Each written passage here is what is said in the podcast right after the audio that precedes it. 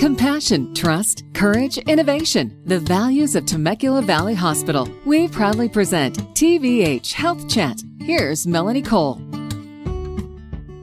If your current heartburn treatment is not giving you the results you want, and you'd like to maybe reduce or eliminate dependence on certain medications, there is another option, including a new minimally invasive procedure called LINX. My guest to tell us about this today is Dr. Benjamin Leong. He's a minimally invasive and foregut surgeon and a member of the medical staff at Temecula Valley Hospital. Dr. Leong, I'm so glad to have you joining us as many, many, many people suffer from GERD. Tell us about sort of the first line of defense. What are the typical treatments for GERD once somebody is diagnosed with it? Well, thank you, Melanie. You're right. It's a very common disease. Um, in fact, one out of five Americans experience pretty consistent GERD uh, symptoms. Uh, almost everyone in their lifetime has some experience uh, about GERD. So the first line defense, because it's such a common disease, is to go uh, less aggressive, such as lifestyle modifications and some antacids. And if that helps your symptoms, then and uh, the symptoms don't come back, then I would say that's the appropriate treatment at that time. Then talk about other treatments that are available. If people have been on medication, it hasn't worked, they've tried some lifestyle behavior modifications, they have not really done the trick. Tell us about LINX. What is it? How does it work? Well, um, let's say if someone's already on medications daily and they still have symptoms, or someone who's uh, on medication uh, but they don't want to be on medication long term. There are other procedures available to fix the reflux, which is causing the symptom. The acid from the stomach moving up to the esophagus. What we need to do is prevent that from happening. So traditionally, the surgery is done by fixing a defect in the lower part of your esophagus uh, where there's a little bit of a hernia in the diaphragm. It's called diaphragmatic hernia. So the first step to do is to fix that defect. And then the second step is to reinforce that valve in the lower part of the esophagus to prevent the acid from moving up. The traditional surgery for this is what we call Nissen fundoplication. However, the data has shown in the last 30 years that the results are not that great if you follow these patients three to five years out. Most patients are very happy in the first two years after this gold standard traditional surgery. But if you follow them three to five years out, up to uh, 30 to 50 percent will start re- uh, feeling recurrence of their symptoms. So, in about 10 years ago, we have a new procedure called LINX, and this was a revolutionary procedure in the beginning, and I was not uh, on board in the beginning because I want to see five-year data. And after we see this five-year data, what I'm seeing is that patients are doing really well with this procedure. It is able to prevent any reflux uh, and regurgitation in about 85% of the people, even after five years out. Uh, the procedure is done um, almost like the traditional surgery. Uh, you fix the hernia, you bring the stomach back down to the abdomen from the chest, and then you uh, put the uh, LINX device in the lower part of the esophagus, uh, not to replace your valve uh, or sphincter in the lower part of the esophagus. What it does is it augment, uh, augments the uh, valve, strengthens the valve with this magnet strip. Wow, isn't that cool? So, who is a good candidate for this procedure?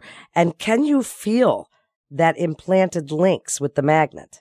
Well, uh, that's a great question. Um, not everyone should have this procedure. Uh, uh, everyone who has chronic reflux already on medication for a while, they should have uh, their esophagus and stomach evaluated. And if there are not uh, major symptoms, these patients should stay on medication. But let's say if someone had uh, persistent reflux and there's a defect, and during the workup there's a lot of regurgitation and we find that you have a lot of acid in your lower part of the esophagus, this is the ideal patient. This is the patient we can help. There are many causes for symptoms that may may or may not be reflux related. Let's say if someone has chest pain, they think it's reflux, but it may be from something else. It could be musculoskeletal, or it could be even uh, heart disease causing chest pain. So the first thing to do is to get evaluated. And then after you get that evaluated, we will know if you're a good candidate is because we can tell how much reflux is coming up from your stomach to the esophagus, how much acid is coming up from the stomach to the esophagus. And these patients also can get evaluated for the size of a defect or what we call a hernia in the lower part of the diaphragm. And in the appropriate setting, we can fix the diaphragm and augment the um, sphincter so that a reflux does not happen. The other question you asked me is, uh, do patients feel this device? I, that's a very good question. In the beginning, I would say in the first two to four weeks, they are not used to the device, so they have to get used to the device by eating um, periodically. And then as they get used to the device, uh, they will um, um, not notice that the device there anymore after about four weeks. You know, it's it's like when someone puts on a jacket, the first ten seconds they still notice that they, you know, the jacket's on them, but after a while their body adjusts and they don't even notice that they're wearing a jacket anymore. So it's almost like that. Dr. Leong, we're all different sizes. So how is this LINX device sized? Is it the same size for everybody? Does it size differently for, I mean, I'm only four foot 10. Would it be different for me than for you? The sizing of the device is not based on height or based on how someone looks like from, from uh, the outside. Uh, the sizing of the device is very carefully measured um, by evaluating the size of your esophagus. So after we fix the hiatal hernia, uh, the next step is to look at your lower part of your esophagus. And we have a device to measure how wide your esophagus is. And the device is specifically sized for that individual. So, um, males tend to have a bigger esophagus, so they would have a bigger size. Females tend to have a smaller esophagus, so they're usually about two sizes smaller. So the size really depends on the size of the esophagus. Thank you for clearing that up. When can somebody eat normally again? And because this has a magnet, is there an issue with MRI in the future or airport security? Tell us a little bit about life after the procedure. Well, after a procedure like this, we hope that we can change your life for the better.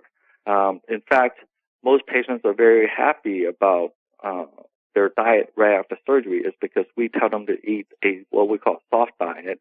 Essentially, it's almost a regular diet, and we want them to eat normally and advance their diet as quickly as they can. And in terms of um, how this will affect your lifestyle, if you go through the airport, we will give you a, a medical device card. If there is any reason why they would stop you, you will have a medical device card. Uh, there's a lot of implants in patients nowadays, and airport security is aware of that, and usually it's not a problem. But if there is a problem, you get a device card that will tell them that I have a surgical implanted device. But in terms of MRI and other um, uh, medical testing and, and things like that sort in the future, it's not a problem.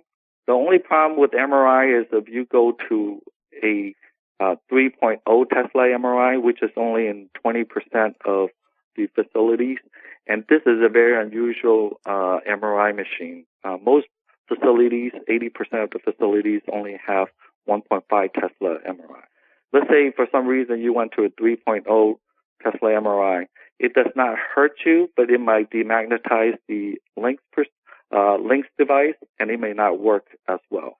But it will not harm the patient. As we were discussing in the beginning, doctor, about why people might even consider this, after it's done, do they still have to take those GERD medications or do they get to not take those anymore? Good question. So if someone has the LINX procedure, the next day we tell them to stop taking medications altogether. Some patients are on two or three medications.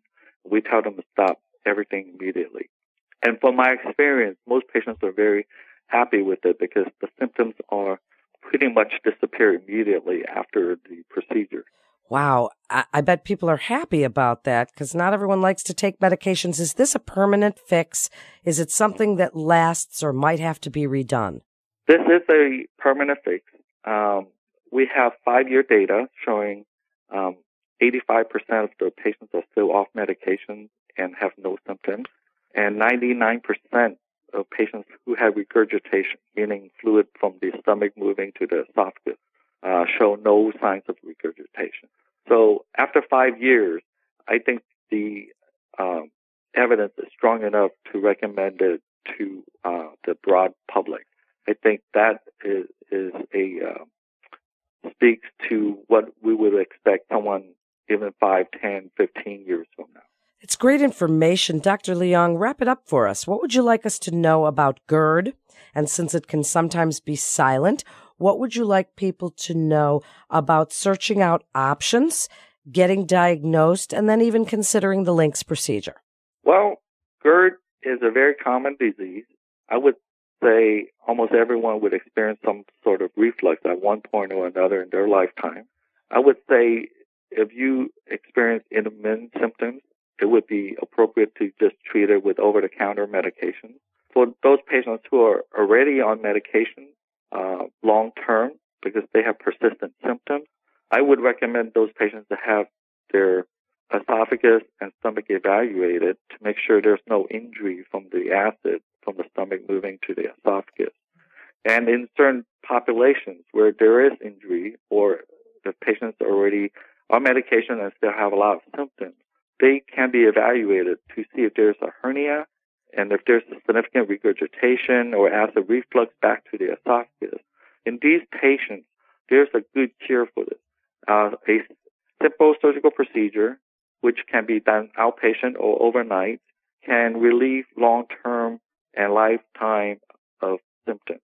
And these patients, first step they need to do is get evaluated by their GI doctor and get the appropriate test. And after these appropriate tests, they can come see a surgeon and the surgeon can evaluate them if they're a good candidate for the LINX procedure. Thank you so much, Dr. Leong, for sharing your expertise and explaining this procedure so very well for us and for the many sufferers of heartburn and GERD. Thank you so much for listening to this episode of TVH Health Chat with Temecula Valley Hospital. Head on over to our website at TemeculaValleyHospital.com for more information and to get connected with one of our providers. If you found this podcast informative, please share on your social media and be sure to check out all the other interesting podcasts in our library. Physicians are independent practitioners who are not employees or agents of Temecula Valley Hospital. The hospital shall not be liable for actions or treatments provided by physicians. This is Melanie Cole.